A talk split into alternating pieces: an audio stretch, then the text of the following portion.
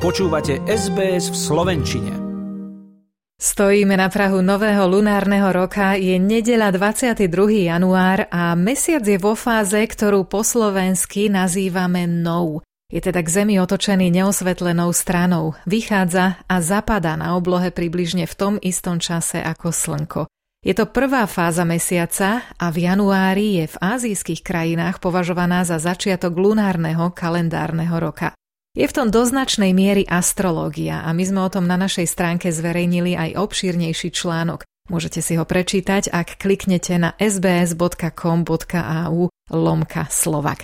Ale v tejto chvíli sa zameriame na mesiac z trošku hmotnejšej a fyzickejšej strany, tej astronomickej.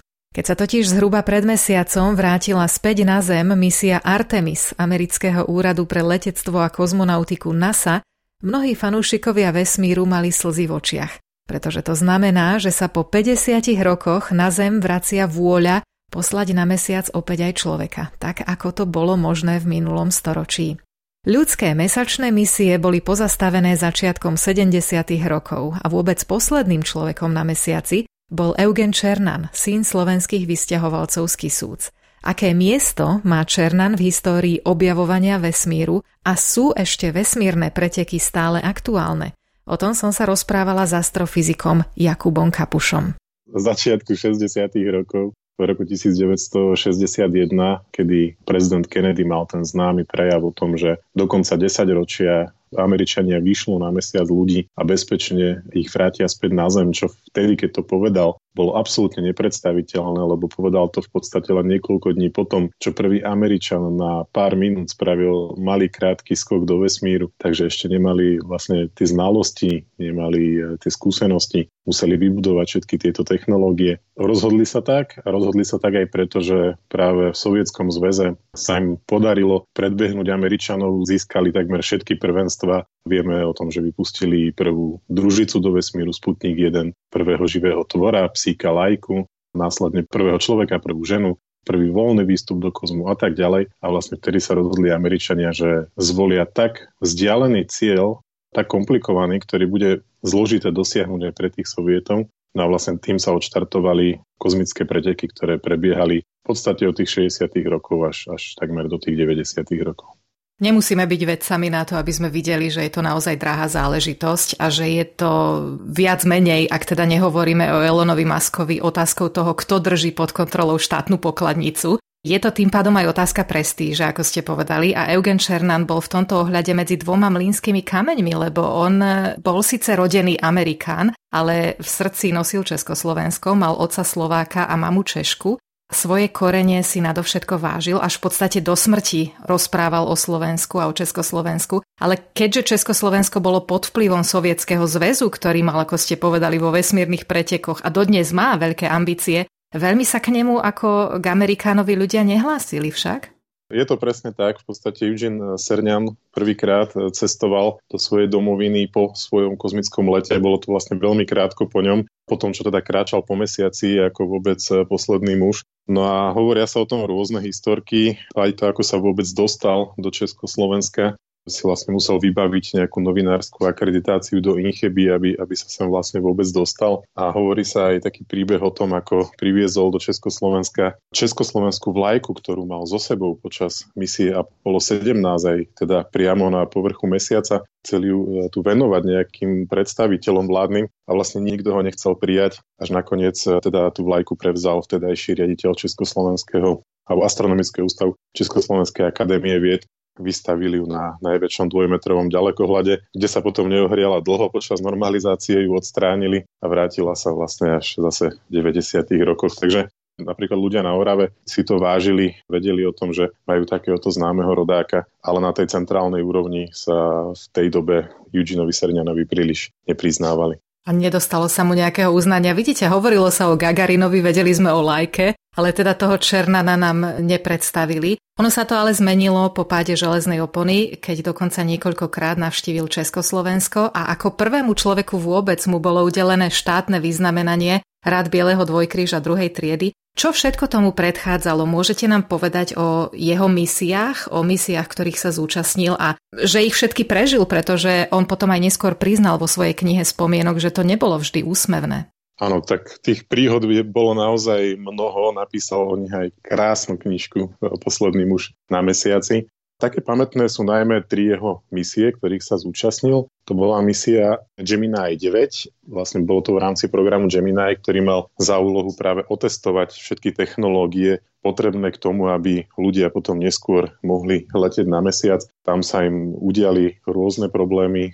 Našťastie tá misia dopadla dobre, s veľkým šťastím. Potom to bola známa misia Apollo 10, ktorá predchádzala misii Apollo 11, teda jedna misia pred tou, ktorá pristávala na mesiaci a čas tej misie Apollo 10 sa priblížili v podstate na veľmi malú vzdialenosť od povrchu mesiaca ale nepristávali na ňom, tak Eugene Cernan bol práve členom tejto posádky. No a potom mal možnosť letieť niekoľkokrát, ale povedal, že ak poletí na mesiac, tak chce letieť ako veliteľ a to sa mu nakoniec splnilo, ale tiež s veľkým šťastím, pretože misia Apollo 17, ktorej velil, bola nakoniec kvôli rôznym škrtom tá úplne posledná, ktorá nakoniec pristála na mesiaci a tak sa v podstate stal posledným človekom, ktorý doposiaľ stál na povrchu mesiaca a ako vieme, už je to presne 50 rokov.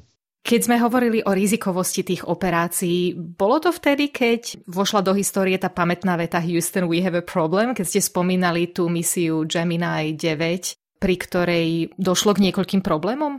Nebolo to pri tejto misii, táto známa hláška je z misie Apollo 13, ktorá neskôr smerovala k mesiacu. Ako vieme, tak sa to nepodarilo, ale astronautov sa podarilo bezpečne vrátiť späť na Zem. Avšak e, počas tej misie Gemini 9, ktorej sa zúčastnil Eugene Cernan a bola to vlastne jeho prvá kozmická misia, tak e, tam mali hneď niekoľko problémov. Tá misia mala dve hlavné úlohy. Prvou bolo spojiť sa s inou kozmickou loďou, teda vyskúšať e, ten spôsob a systém toho spojenia kozmických lodí. Použiaľ tá druhá loď, neoddelil sa s nej aerodynamický kryt astronauti vo vesmíre hlásili, že vidia vo vesmíre rozúreného aligátora, pretože bol tak mierne pootvorený a vyzeral trošku ako aligátor, tak e, z tohto muselo zísť. No a potom neskôr Eugene Cernan ako jedno vôbec prvých ľudí, myslím, že bol v prvej peťke, ak sa nemýlim, ľudí, ktorí mali vystúpiť do voľného kozmu skafandry, tak nakoniec toto sa uskutočnilo, avšak mal tam obrovské množstvo problémov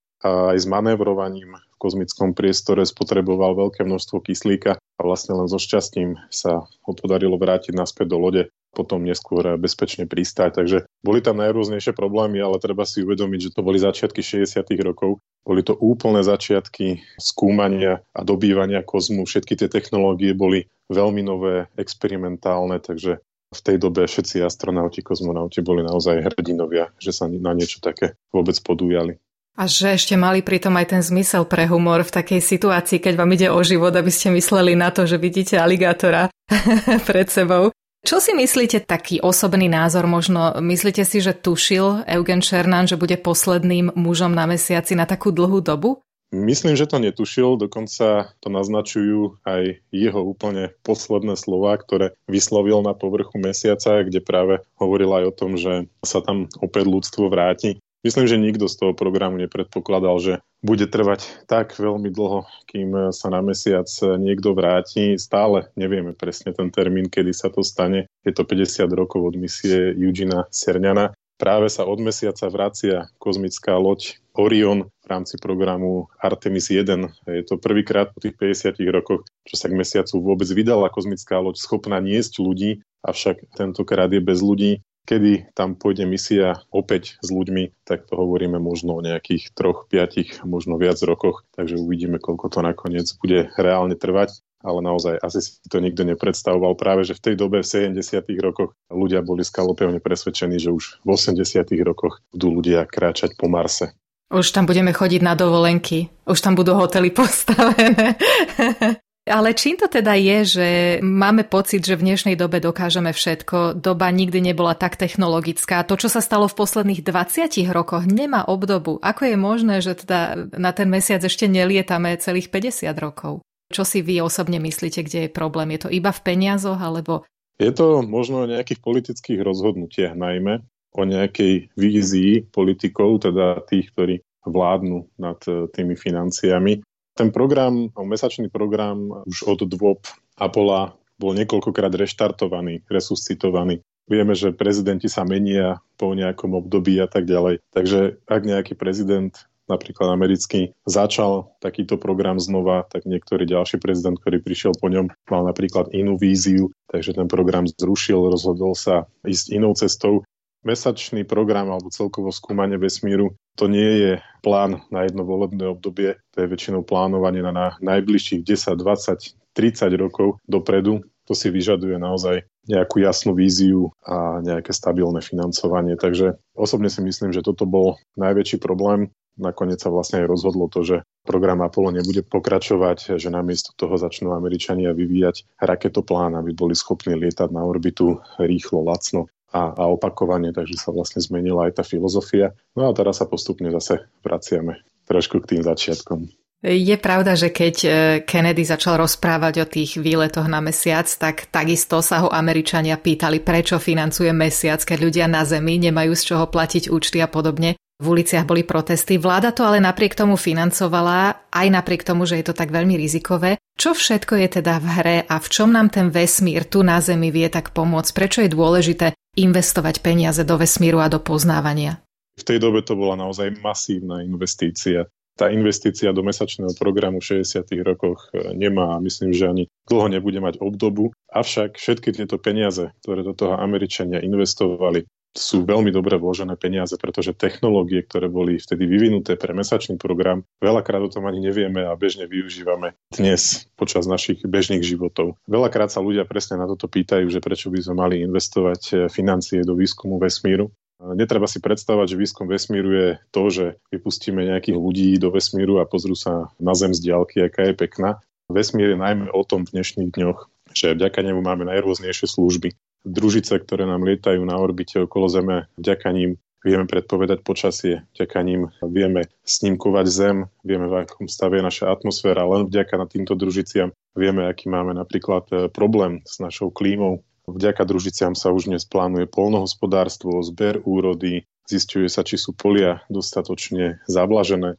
Dnes vďaka družiciam vieme zabezpečiť aj bezpečnosť nás samých. Vieme teraz, bohužiaľ, teda vojna na Ukrajine dnes sa boj vedie len práve vďaka takýmto družicovým snímkom a družicovým datám. Ale keď hovoríme o tých úplne bežných ľuďoch, tak dnes nevieme život predstaviť bez GPS-ky v aute.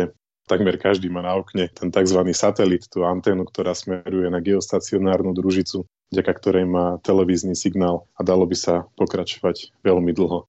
Tá vesmírna ekonomika sú rôzne štatistiky, rôzne krajiny si ich vytvárajú. Napríklad e, len pred dvoma týždňami sa Česko pochválilo, že spočítalo, že každá koruna, ktorú investovali do kozmických aktivít, do kozmických projektov, sa do krajiny vrátila šestnásobne.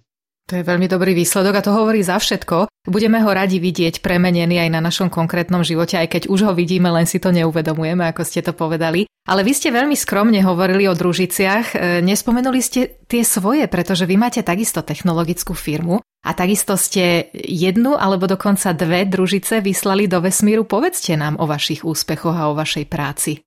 Už mám na svedomí, alebo prispel som k piatim misiám, k piatim družiciam, ktoré lietajú na orbite a šiesta štartuje teraz v decembri. Takže budeme mať také vesmírne Vianoce a dúfam teda, že štart prebehne v poriadku a že nadviažeme s družicou kontakt a, a bude pracovať správne. No. Tak ale aby som začal na začiatku, tak vlastne podarilo sa mi s môjim tímom postaviť, vyvinúť, postaviť, otestovať a vyslať do vesmíru prvú slovenskú družicu. Tá štartovala na indickej rakete pred 5 rokmi v roku 2017 na tú misiu sme veľmi hrdí, lebo vznikala vo veľmi amatérských, nadšeneckých podmienkach. Všetky tie technológie sme si vyvinuli sami doma, tak povediac. A tá družica úspešne pracovala takmer 1,5 roka na obežnej dráhe Zeme a vďaka nej sme získali obrovské skúsenosti, vďaka ktorým teraz môžeme pracovať aj na týchto ďalších kozmických projektoch Vďaka tomuto projektu zapojili sme do neho množstvo študentov. Sú to dnes ľudia, ktorí práve vyučujú kozmické technológie na rôznych univerzitách. Vzniklo z toho množstvo firiem, takže máme z tohto projektu radosť. Druhá slovenská družica vyletela do vesmíru v minulom roku na rakete Soyuz eh, z Baikonuru. Jej názov je GRB Alpha a tentokrát už sa nejednalo o nejaký nadšenecký projekt, ale o povedzme seriózny vedecký projekt. Na svojej palube nesie detektor gamma žiarenia, ktorý vyvinuli vedci, astrofyzici a táto misia mala za úlohu otestovať tento detektor. No a to sa podarilo a dokonca tá družica má aj svetovom meradle úžasné vedecké výsledky a už sa vlastne pripravuje v tejto chvíli aj tretia slovenská družica, ktorá by mohla letieť v budúcom roku na európskom nosiči európskej rakete Ariane 6. Bude to vlastne úplne prvý let. No a tie ostatné družice, ktoré som spomínal, neboli slovenské, pretože moja firma pôsobí v Českej republike, takže tento rok, ak teda vyjde tento decembrový štart, tak budeme zodpovední za štart dokonca štyroch českých družíc v jednom roku. Tak vám veľmi držíme palce a ja Možno to aj počujete, klikám na stránke, našla som kozmonautika.sk a tam vidím niekoľko článkov. Je to portál, ktorý vy prevádzkujete, alebo povedzte nám o ňom? Áno, vlastne to je portál, ktorým sme začali naše kozmické aktivity ešte niekedy dávnejšie v roku 2007 alebo 2008. Práve som si všimol, že Slovensko v tej dobe žiadnym spôsobom nespolupracovalo s Európskou vesmírnou agentúrou a že tu táto téma tak trochu spí, tak som sa rozhodol začať písať články o tom, prečo je dôležité lietať do kozmu a prečo je dôležité investovať do kozmických technológií. Bol to práve tento portál, kde som začal uverejňovať tieto články Postupne sa ku mne začali pridávať e, ďalší ľudia, až teda sme potom nakoniec založili občianske združenie Slovenská organizácia pre vesmírne aktivity. A teraz, keď pozerám jeden z vašich najnovších článkov, tak vy tam držíte v ruke nejakú zelenú vec. To je tá družica, o ktorej ste rozprávali? Je to takéto niečo maličké, také teleso, ktoré sa dokonca zmestí do jednej ruky? To, čo je teraz v tom článku, tak to je stratosférická sonda, ale tie rozmery tej sondy sú povedzme takmer zhodné s tými, ako vyzerala prvá alebo druhá slovenská družica. Čiže jedná sa o nanosatelit, je to veľmi maličká družica, v podstate taká kocka o strane 10 cm a s hmotnosťou len niečo cez 1 kg. A ona vlastne potom tam lieta v tom bezváhovom stave a vysiela údaje na planetu Zem. Áno, presne tak. Vlastne bude po vypustení alebo po štarte rakety je neskôr oddelená od tejto rakety, začne samostatne obiehať Zem, otvorí svoje komunikačné antény, začne vysielať signály. Na Slovensku a v Českej republike máme pozemné stanice, aby sme s touto družicou vedeli komunikovať, e, teda vysielať na ňu povely a nám zase naspäť posiela data, ktoré namerala. Musí to byť úžasne vzrušujúca práca, keď to vidíte e, potom všetko fungovať. Áno, je to veľmi stresujúce, ako hovorím, pretože sa aj hovorí, že vesmír neodpúšťa ani tie najmenšie chyby. Videli sme aj o mnoho väčšie misie za stovky miliónov dolárov alebo eur, ktoré zlyhali na tom, že niekto zmenil jedno znamienko v kóde z plus na mínus a celá misia kvôli tomu zlyhala. Takže preto treba tie družice veľmi dobre otestovať na Zemi a ani to veľakrát nebýva zárukou úspechu počas toho štartu sa môže udiať eh, veľa vecí, takže je to vždy taký stres, či tá družica tam v poriadku doletí, či sa v poriadku aktivuje, ale potom, keď eh, zachytíme prvé signály a stiahneme prvé údaje, vidíme, že družica pracuje správne, tak je to úžasný pocit. Jakub, vy ste predsedom Slovenskej organizácie pre vesmírne aktivity, máte technologickú firmu, píšete pre portál Kozmonautika.sk, ako sme spomenuli, prednášate na rôznych konferenciách. Minulý víkend ste mali jednu veľmi dôležitú v detailoch hovoríte o vesmíre. Keď pred 5 rokmi Černán zomrel, bolo to v januári 2017, tak ste napísali, že bol jedným z tých, ktorí vyšliapali cestu k hviezdam a že za sebou zanechal stopy, ktoré sa nezmažú. Doslova, tak ste to tam napísali. Asi ste nemali na mysli iba tie stopy, ktoré nechal v tom mesačnom prachu však. Tie stopy, ktoré sa nezmažú, tak to som práve narážal na jeho stopy eh, na mesiaci, ktoré možno o niekoľko rokov povedzme možno skôr desiatok rokov budú môcť obdivovať na mesiaci aj nejakí budúci vesmírni turisti. Každopádne Eugene Cernan bol povedzme jedným z tých základov amerického vesmírneho programu. Bol pri všetkých dôležitých eh, milníkoch 60. rokoch, ktoré dostali človeka najprv do vesmíru, potom neskôr na mesiac. Takže skutočne zanechal obrovské stopy nielen teda v mesiaci, ale v celom kozmickom programe a v bádaní ľudstva. Takže veľmi si ho za to vážime a v tom mesačnom prachu nechal napísané aj iniciály svojej céry. A vy ste mi predtým, ako sme spustili nahrávanie, povedali, že jeho dcéra sa možno príde pozrieť na Slovensko, pretože ako sme povedali, Černan mal obrovské puto s rodiskom svojich starých rodičov. Nech sa to podarí všetko, potom nám snaď budete o tom hovoriť, o tej návšteve. Ešte to nie je potvrdené, ale dúfame, že sa všetko podarí a že v druhej polovici januára na Slovensko príde dcera Eugena Serňana, Miss Tracy Serňan a navštívi aj Bratislavu a opäť aj rodisko svojich predkov, že vidieť, že aj potomkovia Eučina Serňana si vážia svoje korene a stále navštevujú Slovensko aj Českú republiku. Astrofyzik Jakub Kapuš bol našim hostom. Teším sa, že ste si na nás našli čas, pretože ako vás sledujem, máte plný diár, tak nech vás tá veda aj naďalej baví a nech máme Čerňanových nasledovníkov medzi Slovakmi aj v budúcnosti, pretože vy aj určite nabádate tou svojou, tým svojim nadšením a entuziasmom tie mladé generácie. Tak nech to nezostane len v historických knihách. Želám vám všetko dobré. Ďakujem veľmi pekne za pozvanie a pekný deň želám. Chcete počuť viac relácií ako táto? Počúvajte cez Apple Podcast, Google Podcast, Spotify alebo kdekoľvek získajte svoj podcast.